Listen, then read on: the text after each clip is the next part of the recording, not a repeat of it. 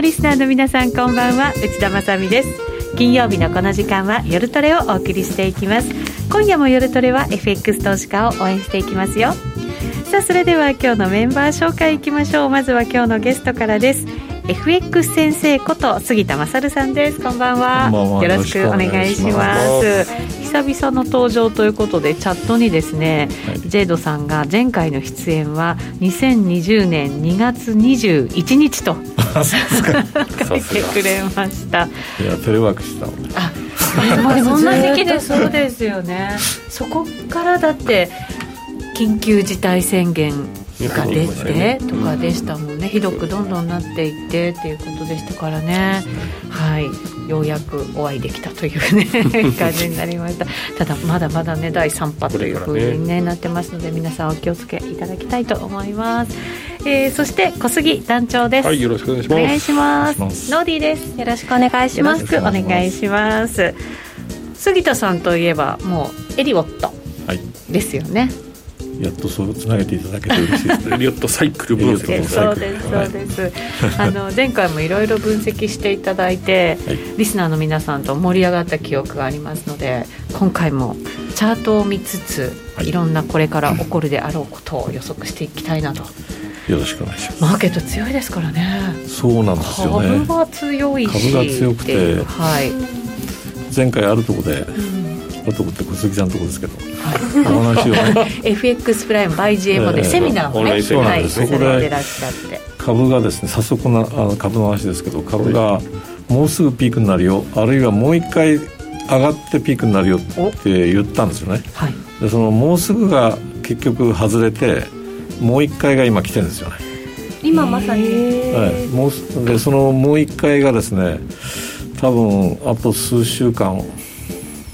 12週間ちょっと待ってください。そのくらいでそのあたり今日確信ですよね。この後一旦お知らせ入れてから入っていきたいと思います。今はい ちらっと予告しちゃいましたよ。今日はドキドキする話になると思いますので、ぜひ皆さんお付き合いいただきたいと思います。えーそれでは進めていきましょう。この番組 YouTube ライブでも同時配信しています。えー連動したチャットがございますので、そちらでもご意見ご質問などいけて入れていただければと思います。それでは今夜も夜トレ進めていきましょう。この番組は真面目に FX、FX プライム by GMO の提供でお送りします。お聞きの放送はラジオ日経です。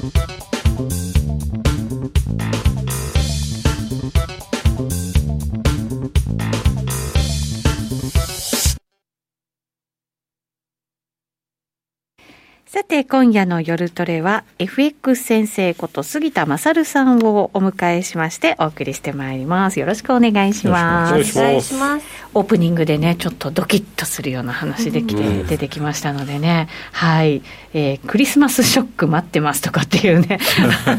コメントもチャットに入ったりしてますね、そしてエリオットだとか、えーチャート分析楽しみだなっていう声も入っておりますありがとうござい。ます杉田さんといえば先ほどもお伝えしましたが、エリオットを使って分析されていく。エリオットサイクルそうですね、うんエリオットサイクル分析分を析そうはいサイタイムサイクルのこうタイムサイクル。くっつけたものくっでつすけたもんですねだから時間もだから時時間も間軸もしっかりと考えていそうですくねっていうやり方なんですよね。はいはいえっ、と夜トレでももう何回も出演してくださってその度にねいろんなその方法を教えてくださっていますが改めて今日伺いながら、いえーじっくり分析していきたいと思います。今回やっぱりじゃあ基本になるのが株ですか。そうですね、ええあの株がですねこのまままあ上がるように感じますよねいや 最近強くなんてかいつまで上がっちゃうんだろうってね、ずっと。そうですよねずっと上がり続けるわけはきっとないんでしょうけど、はいうんうんうんこれだけ世界的に緩和をやっぱり進めてると、そうそうそうそうなかなか下がらないんじゃないのそっていう見方がそ多ういなんですよコロナはねす。ごいんですけど特にアメリカでは、ただワクチンができれば、はいまあ関係ないですよねだって、うんいろんなところからワクチンに関するいろんなニュースがねそうそうそうそう出てますも出てまんすねよねだからワクチンが今たまたま昨日一昨日でしたっけあのイギリスのアストラゼネカの治験が要するにはい、あのエラーがあったというんで、まあ、あんまり大きなニュースにならなかったですけど、あのアメリカの2社のね、はいえーのうちなんか似たような話が出てくるとちょっと怖いですようーね、んなるほどその可能性も若干考えておいた方がいいなあーいいものだけじゃなくてニュースは悪いものももちろん出てくる可能性はあるえよえということなんでこれす以上だっね。ていいものはワクチンの話は出てきようがないですよね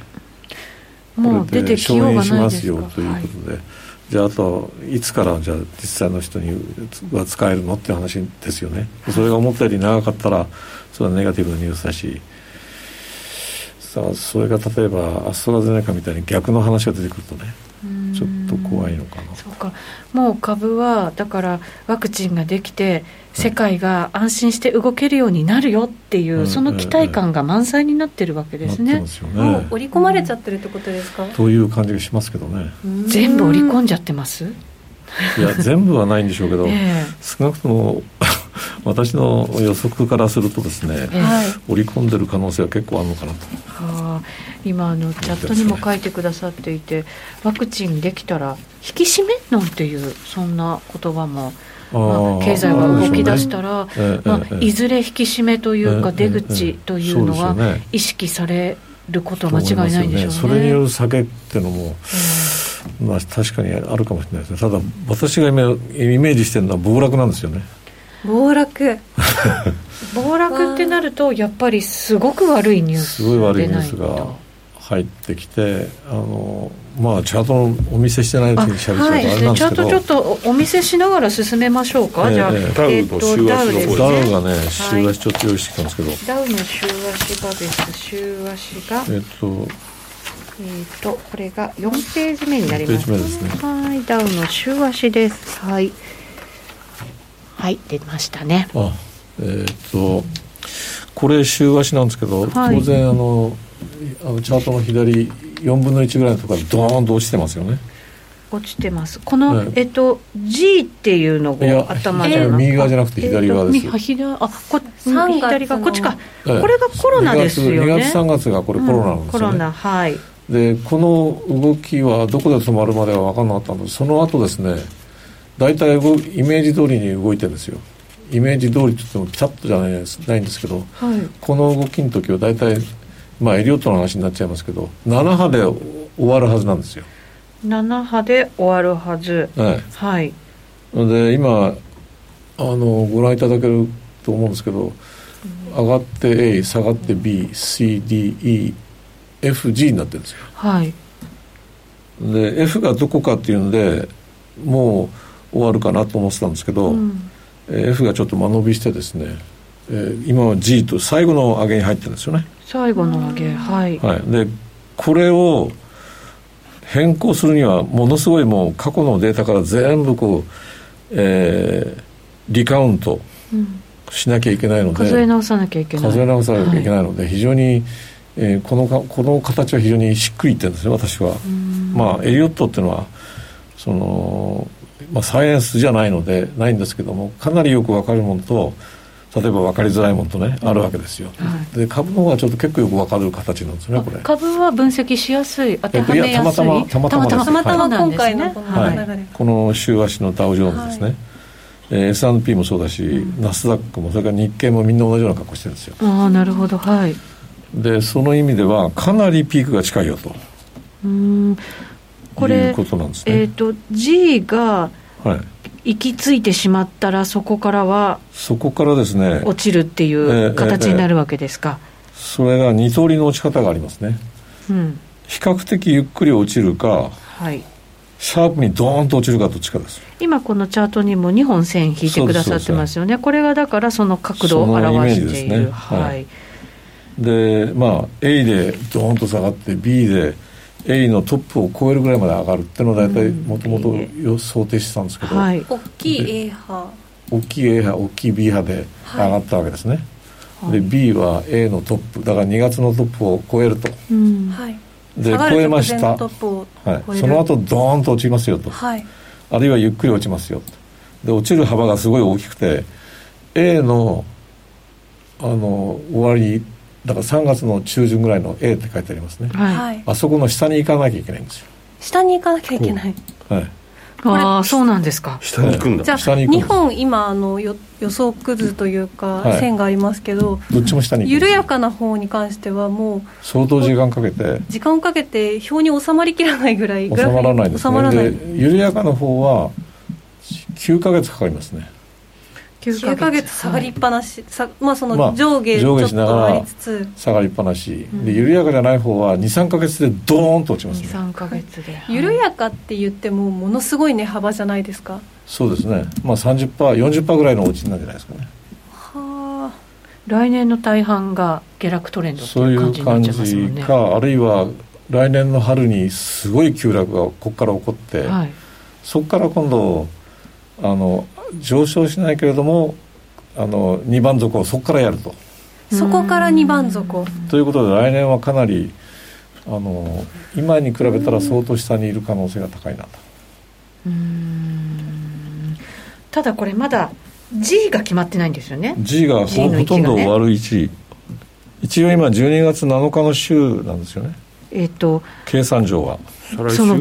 下げ始めるのがピークをつけるのがはいはいはピあークつけてからそこから意外そこか急ら落か急落かがゆっく緩りや落かちにる落ちてかくるかなでゆっくり落ちてもゆっくり落ちる場合が大体9ヶ月落ちますねだかうらんシャープの時は23ヶ月でドーンと落ちてその後リバウンドしながらしばらく横に行くとうーんこの12月7日そもそもの話ですけど12月7日の週にピークをつけるというのの、はいはいはいこれはなんでそこで決まるんですかえっと一応あのエリオット上のですねあの時間のルールってのがあるんですよ、時間のルールはいえーそれをこう計算して積み上げていくとその日が出てくるんそですのよね日が出てくるその日ってまあそ12月7日の週前後なので、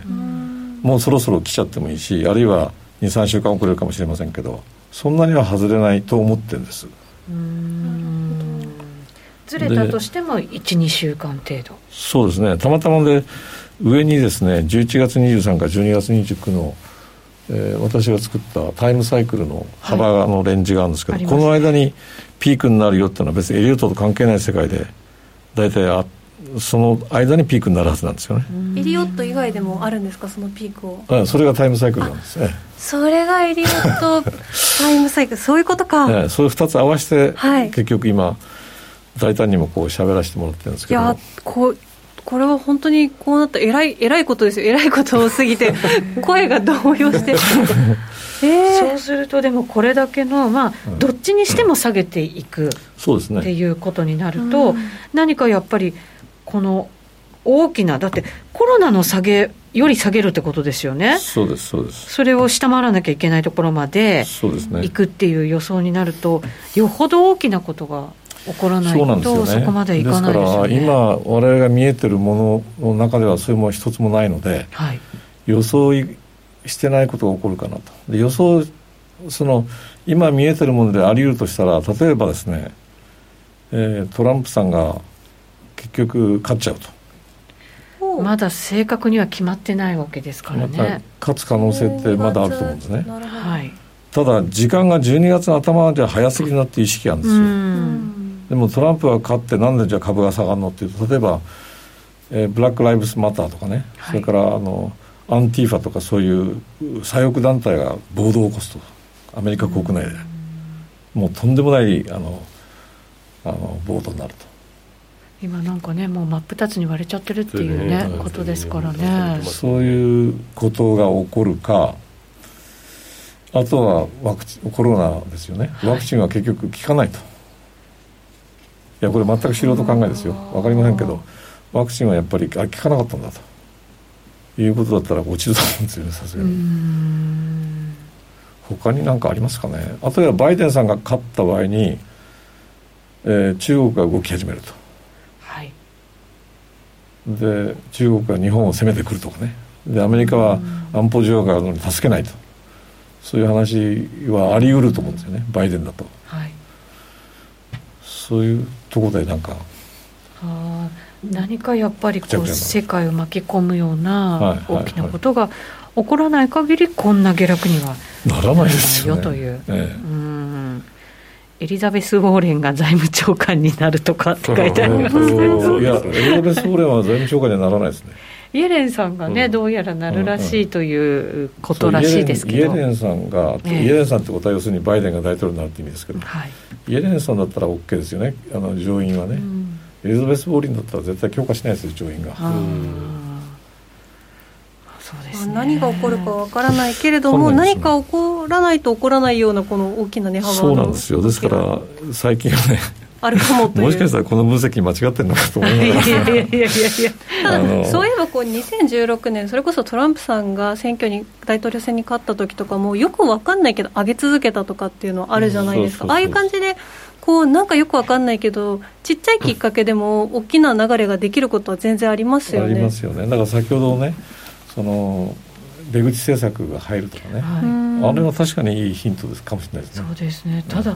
時期的にはそれもちょっと早すぎますよそうそうなんねですそうですねさすがに、株価下がってきたらなんかもっと支えに動くんじゃないですかそうそうそうそうあ。動のきますそようね。思いますよね、まあかアメリカは株は買わないですよね、うんでもなんかそういう近い動きうんそうですよになるかもしれないですよね、うんうんうんそうですねだからちょっとこう今の状況では本当に考え考えづらいにですよくねい、うんうんそうなんです。まあ、でもここまで上がってきたのもね想像できたかって言われたらなかなか想像きない想像できなかったことも多いんですけだってこどう二番底にビビってこの A 波の時にこう終わったなっていうところから買い戻さなかった、ね、人ってうん悔しい思いをしながらこそううですねチャートが右肩上がりになっていくのを見た人もどれほどいるでしょう いやでもまた今度下がった時は絶対買いですよ。そうですね今度下がってきた時は買いなんですか買いだと思います。これ要するにな大きな話をするとこの A、はい B で上がって C ダウンです。A を切ってですね。うんで D でまた今度 B を超えていくと思いますね。ああなるほあーどなるほどそういう大きな E ねダウンがその後来てはいこれに多分45年かかると思いますけど、長く下げてい大くってきいうことなんいですか AB A あのおそらく ABCDEXABCDE っていうね非常に複雑なこうアップダウンがはい続いて2000 2016年あ2025年6年ぐらいに大底がついて、はい、はいその後株はとんでもなく上がりますねアメリカ株上がると思いますもうそれこそそして日本10万ドルとかねひバフェットが言ってた言ってましたけどああいうことは十分計算上出てきますね、あそうなんですか、はいだからあの今度の大きな下げはもう買うに値するんです何があってもなるほどかは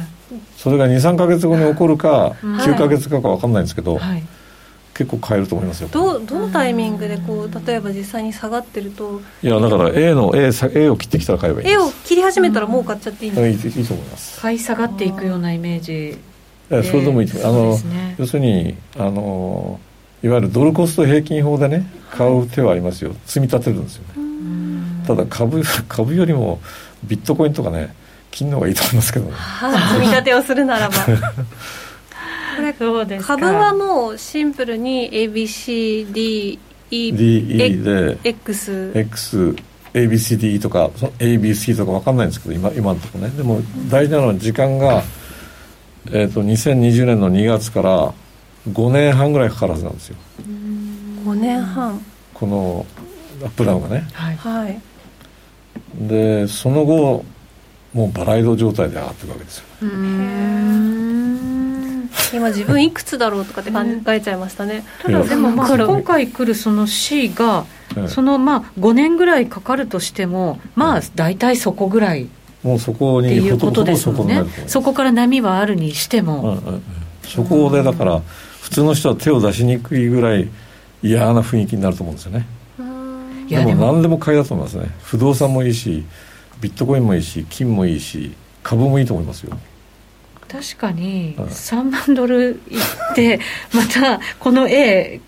いいっちゃうとすると半分ぐらいになっちゃうってことじゃないですか、えっとエリオット上そこまでいかないと終わんないはずなんですよね。あそうするとまた違うカウントが始まっちゃう可能性も全え然っある、といやそれはそれはそのその違うカウントは出てこないですね。あうーんそうすると本当に嫌な雰囲気になったところで買いに動いていくと、そうそうそう。嫌な雰囲気になった時にお金貯めておかなきゃいけないんだでも実際はあのこう今まで株式をやったことないような人たちがこうどんどん入ってきてる状況、いい、わゆる今はね一般的に言われてるはいバブル状態になりつつあるんですよね、今なってますよね。そうすると落ちてくるとそういう人たちは一気に逃げるからそう落ですねちやすくはなりますよね一気に逃げられますかね一気に逃げるっていうか、逃げ逃げして下がっちゃう。うーん売りが売りを呼 ぶまあそううまく逃げられればいいですけど逃げらねれれば初めての方々がね、でそこで「いややったおしめだ」って言ってようやあくの持ってたとりあえず会話入りますよね待ってた人たちの会が入って、あと思いますねだから日本人は全部やられちゃう。そうですねでそこでまた投げさせられてそうそうそうで二な番ん底か全てがなんだかもう動けなくなった時にようやくそこがつくっていうのがなん かマーケットの底じゃないですか。あの確デかにデイトレードっていうあの書籍あるじゃないですか、はい相場の本デイあトレれードにねバンドワゴンっていう話が出てて、だんだんバンドワゴンがどんどん動いてって最後なんかバックしてみんなを振り落としてまた走り出すみた いな、そうまさにそれいやが。なんかそうしてくれないと止まってくれないですよね、相場ってなんか本当にあのリーマンの時とまあか、そギうですよねリシャショックの時とか、為替もそうでしたもんね、そうですだよって、ねそういう時ってやっぱりうん円高になっちゃうんですか為替は私もそれをね、円聞こうと高思っはですね、いやて、、円のチャ今ートあります株けがど、、株が高い時って、ドルが安いじゃないですか、今はそうですだね。からその逆流が起こるとすると、えドル高になるえドっていルうこ高にとなるにと思います。なるんですよ、ええなんとなだからく。そのそまうですだよね今日用意してきたそのドルインデックスの話では、はいドル高の可能性もまだ、そうですね。ドルインデックス、じゃあちょっとチャート出していきましょうか。1枚目が、いえっ、と、一ド枚目がルインデックス、 DXY 週足になってえまっすね。とそうですね月足とかやってる、月足から月足からいきましょうか。簡単にいきますかねはい、じゃあ2枚目、 2枚目2枚目ですね。はい。ちょっと長めに見てということですね。はいこれはまあい答えは単純なのではいトランプさんが大統領になってからドルはあまあそれがちょうどこれ5って書いてある12345の5が5と書いてあるところがちょうどトランプさんが大統領になった時ですね2016年の10後半10そう2017年の1月20日にト彼はランプラリーと言われたのが、この4から5駆け上がったところですかそうですね、うんトランプラリーっていうかまあトランプこれ突き足なのでトランプさんが大統領になるかどうか分かってないんですけどああ、まだ分かってないところ。ええドルはねだからトランプさんがなった時から下がったんですよ、あそうかそうドルインデックスははいそうですね、下がって下がってその後ずっとラリーがあったわけですよね、うんうんうん、なるほどでそれが今年のコロナの時から暴落始めたわけですよねうんうんうんちょうど B, B が B と書いてあるところはい、から今下に C に向かって下がるとうん2021年の10月まで下がりますよとえっ、と2021 21年年の10の月下に下にちょっと見えると思う本んです当けどだそうですね来年の10月まで下あがとってい1あとく1年間下がるよとこれもだから A を抜くってことですか同えっ、じようにとこれは分かんないですね、これは分からないえー株とちょっと違うのでうーんこれは分かんないですただその後ドルはわーって上がりますからこれその後 X に向かっ X にて向かって上がっ大て円でってことですよね今このえーえっといやこれはドルインデッあクスそなうのこれドルでインデックスだ、うんそう失礼しましたあの通貨バスケットですよね、はい6通貨のバスケットですけどでこれがし月足ですねはいはいで次のページがあ東のから前のページ行ってください一,、はい一番中上足ですねはい週足これが今悩ましいんですけどこれ見せると上がるのと下がるのどっちもあんのかっつ って笑われるんですけど迷えっ、ってますかとねこれ迷う理由があっえてやってるんですけど結局は下がるんですよね、でですけども2月ぐらいまで上がる可能性もまだ捨てられないんですそれが赤の点線ですよね赤の点線ですねはいえーほんあのメメインのシナリオはこのいいいいに向かって下がる緑色の点緑色のですね点だったんですけど、はなかなか下がってこないのではいおかしいなというんでこの赤が出てきたんですねあー下がりきらないから一旦戻さないと下げれないんじゃないかっていうそこうとそうやでっすかて見るとですね、はいドルが上がるつまり株が下がるよということです下にあのあの緑色のこの絵が描いてありますねはい、青青で青ですねでこれはあのあこの波みたいなやつですか一番下の、えはいこれはあの株価アメリカの株価は S&P のとの相関値を表してるんですよ、うーんあーなるほどうんうんうんで今ね直近では0マイナス0.79ってすごい強い逆相関があるわけですよね、うんうんだから株が下がるとドルは上がる上がる、株が上がるとドルは下がると、で株はどんどん上がってるのにあ、まあ、アメリカの株そうでもないですけど上がってるのにでドもルは高下値がにねらなかったんですいますからねそうそうそう下がって逆にかドルが上がれ上がると株が下がるという相関にあるわけですよねはいでそれはもう今年のコロナ直後3月ぐらいからずっと変わってないわけですよその逆相関関係はうーんっていうことから考えると、えードルは上がるのかなそうすると株が下がりやすくなるはいということでねそれをちょっと表したうんつもりなんですけど、そうかドルは上がって株が下がって、そううんただせいぜい2月15日までしか上がらないのでドルは、あもし上がったとしても、えーこれはまああのミニマムって意味なんですけどねミニマムミニマム2月15日までは上がりますよと上がるんならはいでも指数でも100を超えない94とか5ぐらいだから大した上がんないですよねあいやでも何が94か5ですかあそういう意味ではこれあのここの指数で87とか90って結構大きいですよこれ、あそうですかうん、ユーロドルに比べたらものすごく大きいですよこれこれがだからドル高にもしなるとしてもええ2月の中旬ぐらいまでただそれはミニマムですその時間まではあ上がらなきゃいけないよっていう意味うでんすそれ以上上がるかもしれないよっていうことなんですけどね、ああなるほどええそうすると2月中旬までドルが上がると株が暴落してればいいわけですよ、そうですねさっき言った2本の線あったじゃないええあでのすシャかープに下がることですねはいうんでそこでそこをつけて上がっていくと今度はドルが下がってドいルくが下がってくる株が下がってドルが上がるようなことって言ったらやっぱ引き締めいや今はずっとそうなんですよ実はそうやって動いてるんですここの相関逆相関が相続いてるから今のままの流れでいくとそうなるっていうはいそうそうそう今のままの流れうん今のママの今ねちょっとなまっちゃったさっんきです株ねとか言ってたねさっき過ぎちゃいましたみんななまって る二人が黙ってるそうですねもうコロナでしょうがない ですいやーそうか、まあ、そうなるとちょっと株とこのドルインデックスと合わせて考えると、そうなんですなんかこう時間的なものもこう重なってくるところはありますね。そうですねそういう意味でもしかしたらあのマスコミではドルが下がる下がるって言ってるんですけど僕もそう思ってたんですけど下がらないかもよとはい、一旦上がらないと下げれないかもそうそうっそてういうでも一旦上がると株が下がっちゃゃうよとそう大体私のイメージとは合ってくるんですよねうーんどっちにしても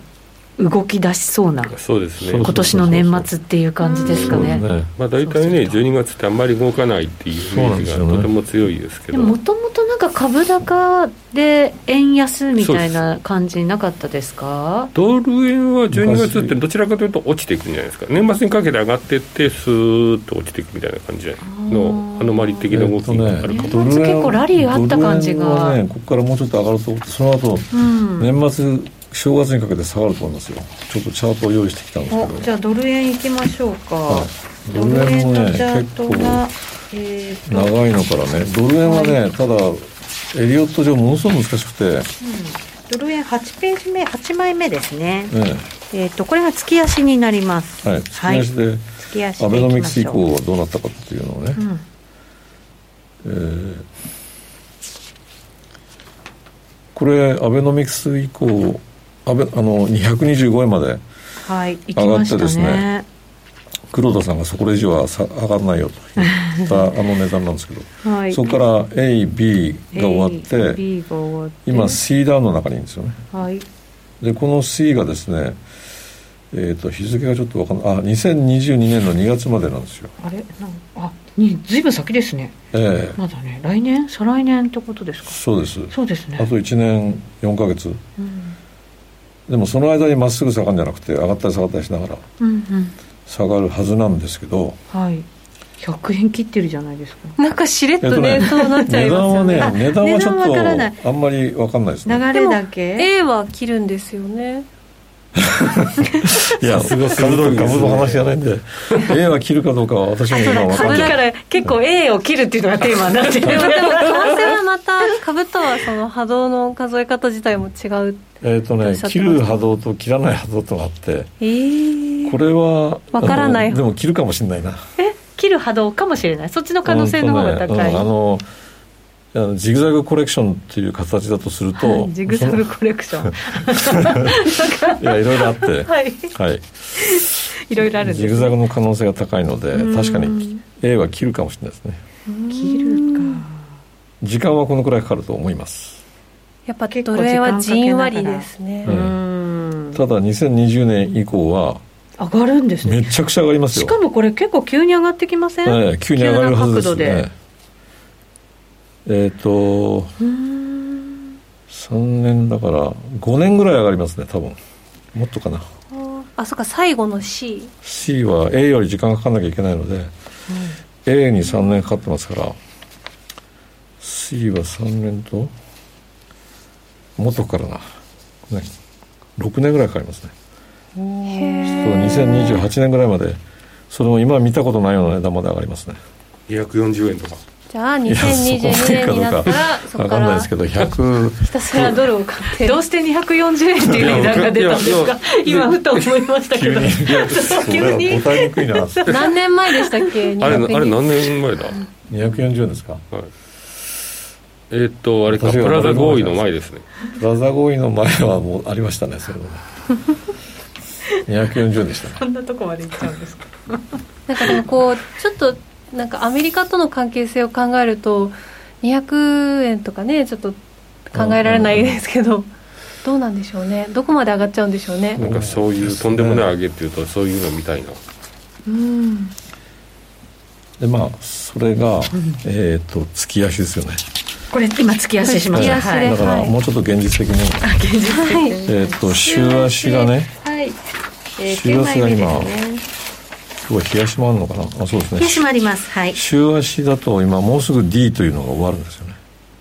あと12週間で終わりますあと12週間で終わるは、はいちょうど上の緑色のラインがありますねうん10月1日から12月3日、なるべく12月3日までには終わるとうんその後シャープに下がりますで底落ちが11月23から1月25の間なんですけどちょっと計算はしてませんこれでもあれです冷やしにあねるなドルえっ、と株がもし12月7日の週に下がるとするとはい本来もうちょっと上がるっていうイメージがないんですかねえっ、とあると思います、うんとはいいうのはえ株が下がる下がり始めると今はドルが上がりますねえ、うんドルが上がると基本的にあのドル円もも上に持ってかれるんですけどはいはい、ただリスクオフなああのーでそうか円引がっ張り合うんですよ変われ円るのかってものすごくね、はい相関が分かりづらいんですう、よーん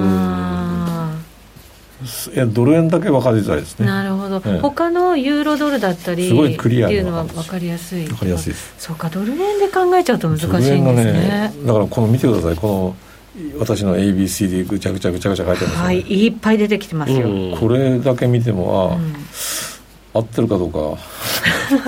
杉田さんの迷いが出てる杉田さんでも不安になるような動きがドルい円やっあてことの、ええそそのぐらい分かりづらい動きですねこれ へえそう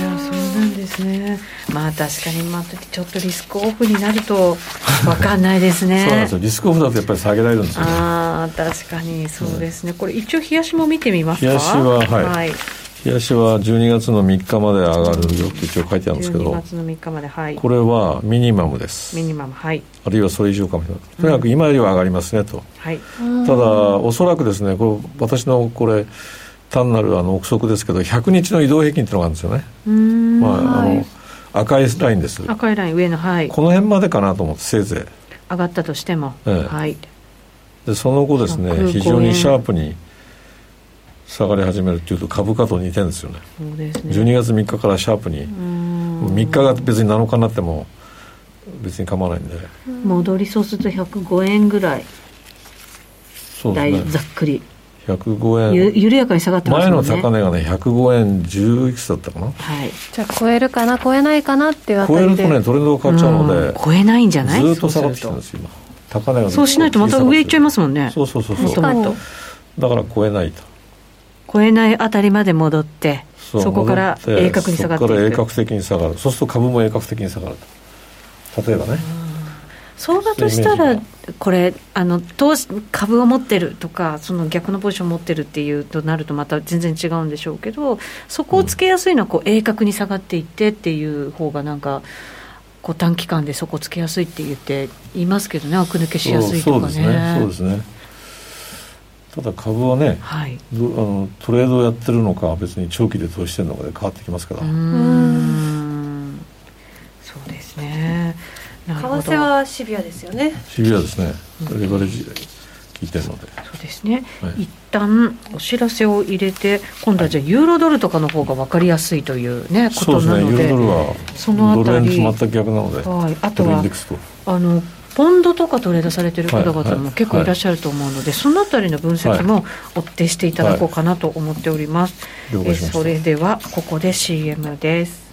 た、はい約定力と低スプレッドで選ぶなら FX プライム by GMO。ドル円はスプレッド0.3銭。しかも1日の取引件数や回数の上限なし。数多くの勝ち組トレーダーが認める約定力と低スプレッドでサクサクお取引いただけます。ハイスピード注文は待ち時間なしの連続発注を実現。ポジション全決済、露店注文にも対応だから、スキャルピング取引と相性抜群です。トレードも情報もやっぱりプライムで決まり。0.3銭の場合は1取引の数量に上限があります。株式会社 FX プライムバイ GMO は関東財務局長金賞第259号の金融商品取引業者です。当社で取り扱う商品は価格の変動などにより投資額以上の損失が発生することがあります。取引開始にあたっては契約締結前交付書面を熟読ご理解いただいた上でご自身の判断にてお願いいたします。詳しくは契約締結前交付書面などをお読みください。お聞きの放送はラジオ日経です。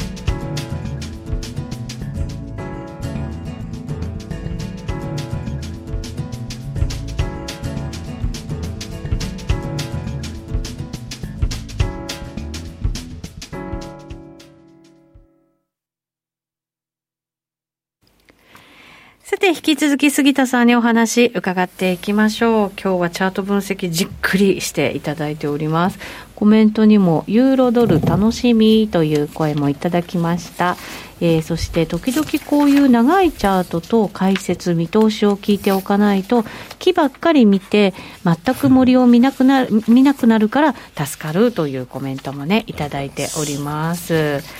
えーそれではじゃあ引き続き、はいチャートが分かりやすいとおっしゃったユーロドルユーロドルいきますかはい、ユーロドルのチャートがですね、えーこれも週足がありますね週足ですはい週足がありますね、えーと6ページ6枚目ですはい、えーっとユーロドルは分かりやすいって意味はですねはい。あの相関係数でいくとほとんどマイナス1というドルインドルインデックスとほとんど相関係数マイナス1なので、要するに逆に動くってことです逆ね、にはいええだから同じ話することな んですけどあそういうこと逆になるわけですね。逆になります、はい。完全に逆ですね、だからドルインデックスのうちの何パーセントぐらいがユーロでしたっけ7割近く七割。えーっと57%あ、五十七でした。私も七割だと思ってました。あ、そっか、七割じゃ多すぎる。でもそれでもすごい、はいうんもうほぼマイナス1逆相関、うんそうですだから特に 特に特 コメンにトは分かりやすいっていうのはドルインデックスとほとんど動きがその一緒ですそうあでもあれ一緒です逆でですす逆だかはらい分かりやすいってでこもと杉田さんこの点線二本ありますよ。あ本当だ、はいわかりやすいとおっしゃりながら。ユーロドルあの、ええドルインデックスあドルインデックスもに二した割ありま話したっけと同じなんですねあ、そうかそうか。こっちも二本あったんえーだ。とこっちも2本なんですよねしたがって、うん。エリオットのカウント上はですね上に上がるシナリオが今優勢なはずなんですけどもはい。しばらく本当はもう23週間前に上がってなきゃいけないのに上がってないのでドルが下がらないから。そうそうそうそう、んもしかしたらユーロも下がるのかなと思って一旦下がって一旦下がるとそうするとですねドルインデックスのところで言った2月,、えっと2月の中旬ぐらいまで、えーちょっとこれ時間いい加減に引いてますけどドルインデックスが2月15日になってましたね、はい先ユーほロどドルも大体そこまです下がっちゃうと、はあそういう2つのシナリオがはい、そのままいくかそのまんまいくと思いますうね、ーんでその後上がっていくとはいいうことですねうーんでユーロドルは下のあの相関係数これ株価との相関係数ですけど、はい、ちょっと数字が分かんないですけどプラス0.8ぐらいはあるんじゃないですかねそうですねですから株が上がるとユーロドルは上がる上がるだから株が下がるとユーロドルは下がるってことですねそうするとドルインデックスは上がるうん株が下がるとだからユーロドルが上がると上がる、うんそうですねはい、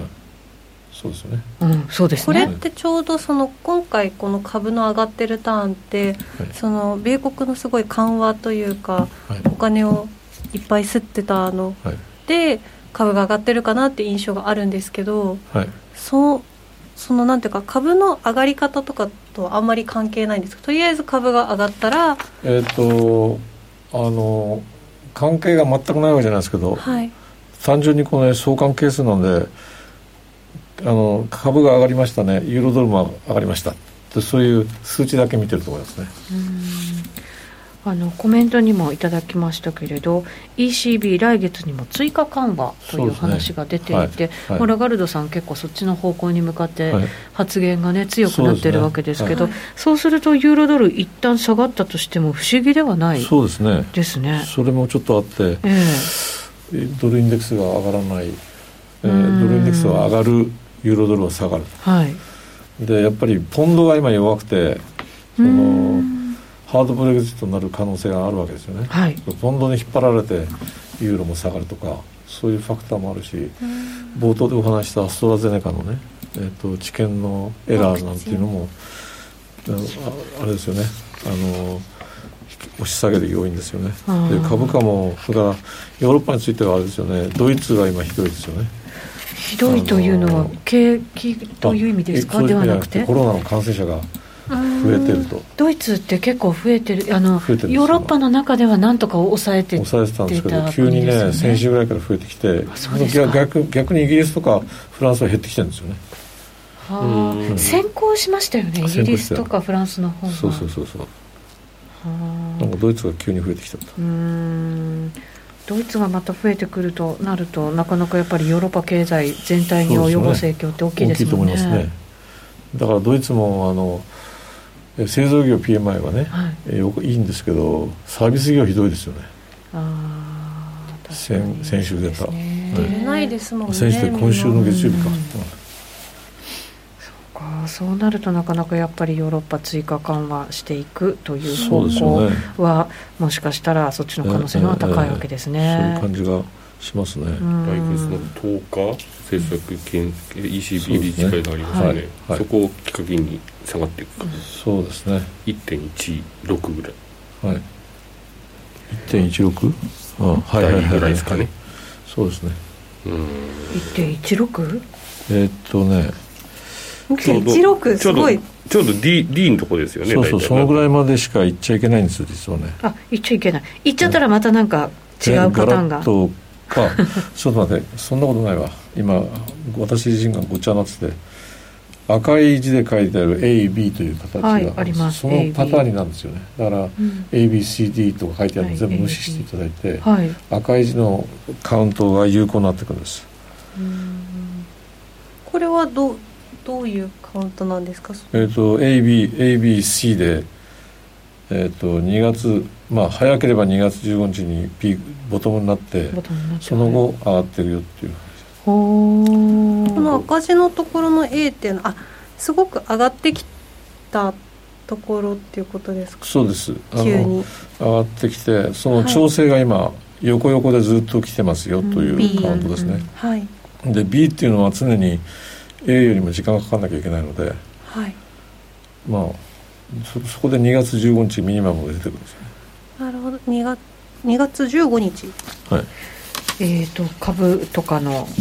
えっ、といやそこ時間的にうんじ時間的に、えーはいちょえ調整の B 波は2月15日まで最低続きますよ、うんドルインデックスの調整と同じですねそうですそうです、はい、時間的には、なるほど、そうこそうれそがうミニマムなのでうんはいもちろんそうそれ以上になるかもしれないので、これはどどうなるかは分かんないですねその時は1.13ぐらいまでいっちゃうってことですねえーその可能性もあります、はい1.13ぐらいまでじゃあ今かえらーとろね600ぐらいか結構いチきャーまトす上よはすごい綺麗ですよね1.13って、まあ、そうすると綺麗ですよね確かうに、ん、あの前のねダブルトップのとこに近いですもんね、うんあれこの場合って逆にどこを上回らないんですか 1.2A のトップのところが上回らなえいっ、まといまやそのその後は上,、は上いでも上上2回り月ます15日ぐらいまではじわじわじわじわとそうですねまああのちょっとぐらい上回っても構わないんですけど、あの話がこんがらがっちゃうんで上回っても上回っていい幅が決まってるんですよね、なるほどええ、138.2%以上は上回っちゃいけないんですうんそういうのがあってちょっとはめんどい話が面倒くさい のでしませんけどいや本当になんかもうこんがらがっちゃ一った個気になるところがあるとどんどんどんどん大きい話題があるかいやらいいですすねごいですねエリオット波動は本当にえただ緻密本当に緻密っていうかあの、はい近未来読みやすいですようーん今、えーゴールド1800割れたというコメントもね入れてくださっていましてあ今日そうですかあれなん杉田さんはい金もゴール今ド日チャート持ってきてくれてるんですよね、金はねこれも参考になるんじゃないかなと思って、はいえーちょっとと見ます金かはですね5枚目はい5枚目はい週足のゴールドがありますね、はい、金はね1800のとこに、えー、と200日の移動平均線がはあるんですよこれ週じゃないですよし日ですね日のこれは200日忘れたっていうかこれを入れるとやばいなと思ってたんですけど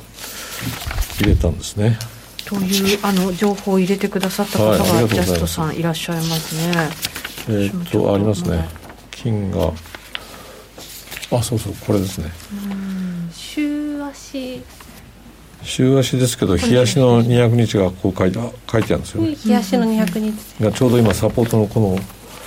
になってますよねそうすると結構下落トレンドにえーとはい、これでおそらくですね1年間ぐらいの下落トレンドに入ると思いえますね一年も下げちゃ1う年もこれエリオットカウント上あ D 波に入った可能性が出てくるんですけどあの週単位でこの200日の移動平均を切って引けないとダメですよあじあゃああなるほどなるほど今日のはいだから引けない今日引け値が大事大事ですうん杉田さんちょっとマイクに 髪が当たって失礼いたしましたはいああそうかそうか今日の終値でしっかり割ってきてしまうともしかしたら1年ぐらい下げていく可能性がある、 8月のトップ8月の史上最高値、はい2089度という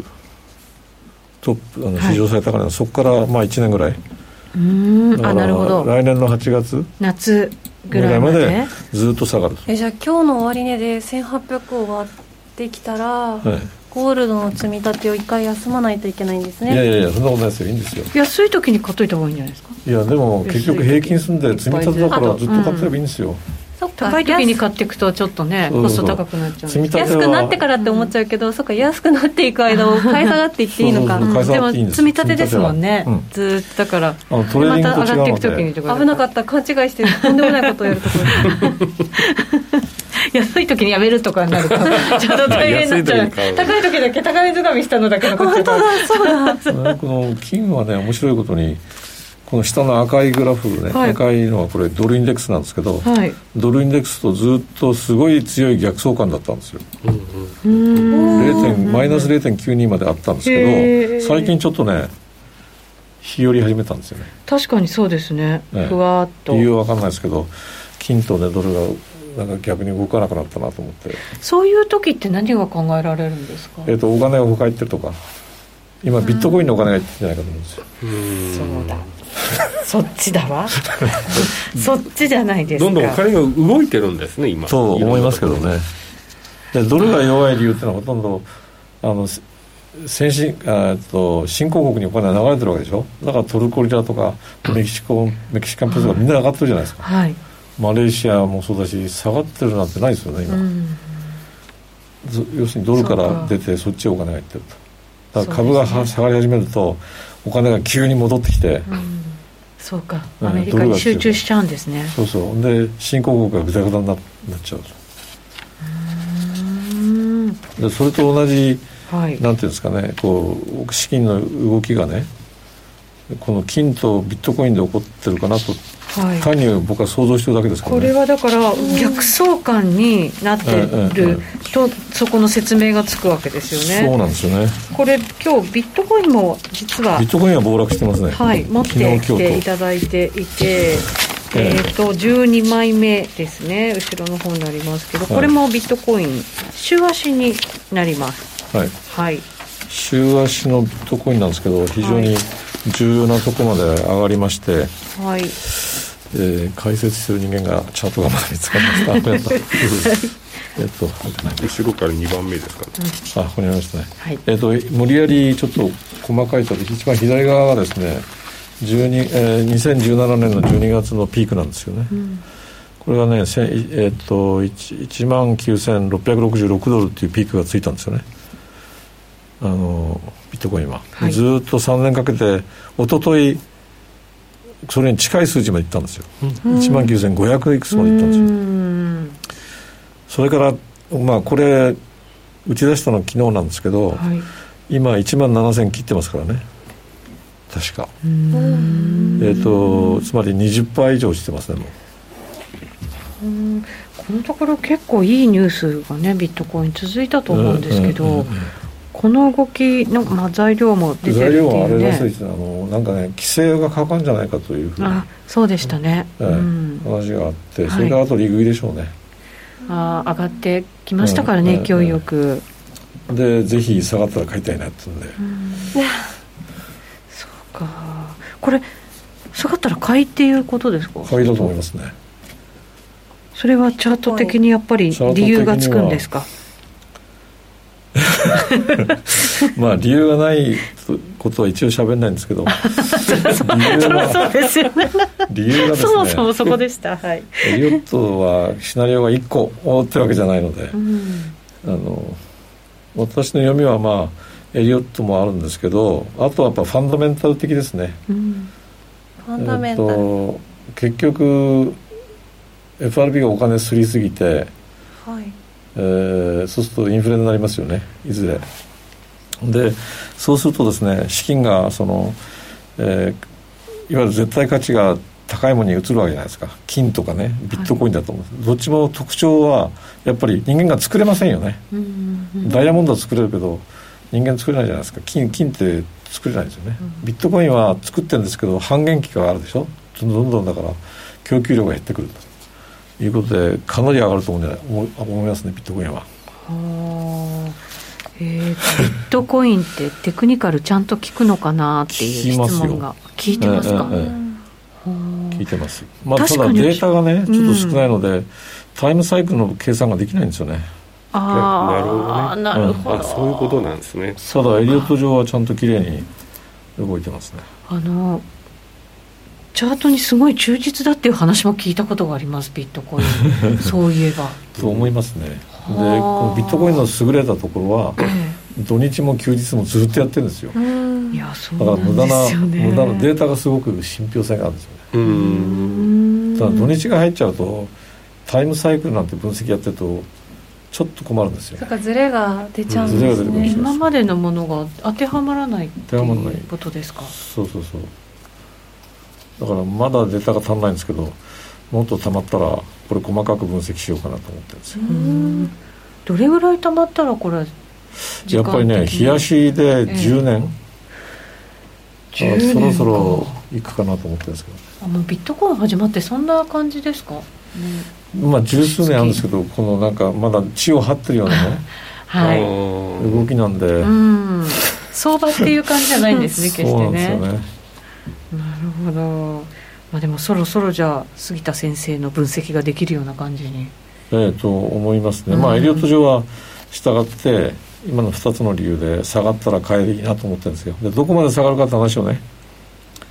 えー僕あの YouTube チャンネルでちょっと話をしてるんですけどはいあの今日やったんです実は、あそうなんですかビットコインをタイムリーにはい、ええでちょうど下の値段ターゲットはですね9700ドルうんから1万3300だったかな、はいまでじゃないかなと思ってる下げが。うんでもちろんそれで、えー底値つくのが2022年の8月ですうんただその前に来る可能性もあるので、 8月ってなんかさっきもなんかありましたねえっとあれは2021年これ2年22年のやつもなんかありましたよありましたそこつけるっていうあうんーえっとドル円じゃなかったですか大ね変だったかな、えなんかありましたね何かがやっぱりその辺でも何かが起こるっていうことなのかもしれませんけど、そうですねうん、その辺まで来たらですねええ僕も全然買いはぐってるので買いたいなと思ってますねはあまあ、いずれ普及してきた時は相場ってどうなるのかなって思っちゃったそうりではすねねこの23年でこのデジタル通貨周辺ってめっちゃ変わりそうな気がしますね、中国とかあねあなんか一気にうんうんうねんありそうですもんね、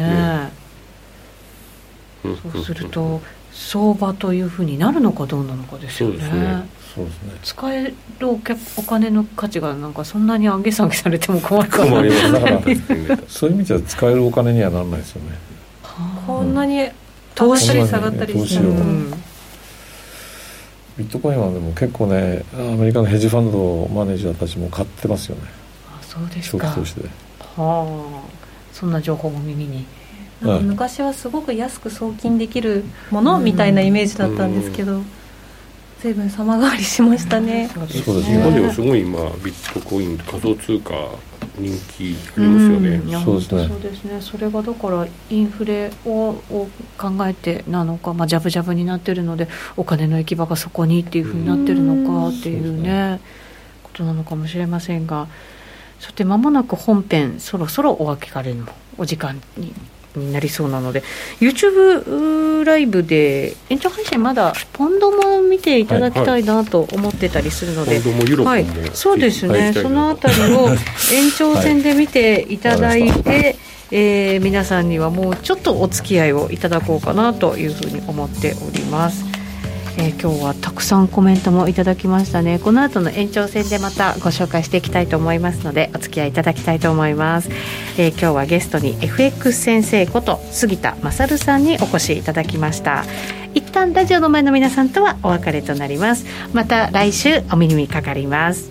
この番組は真面目に FXFX プライム by GMO の提供でお送りしました。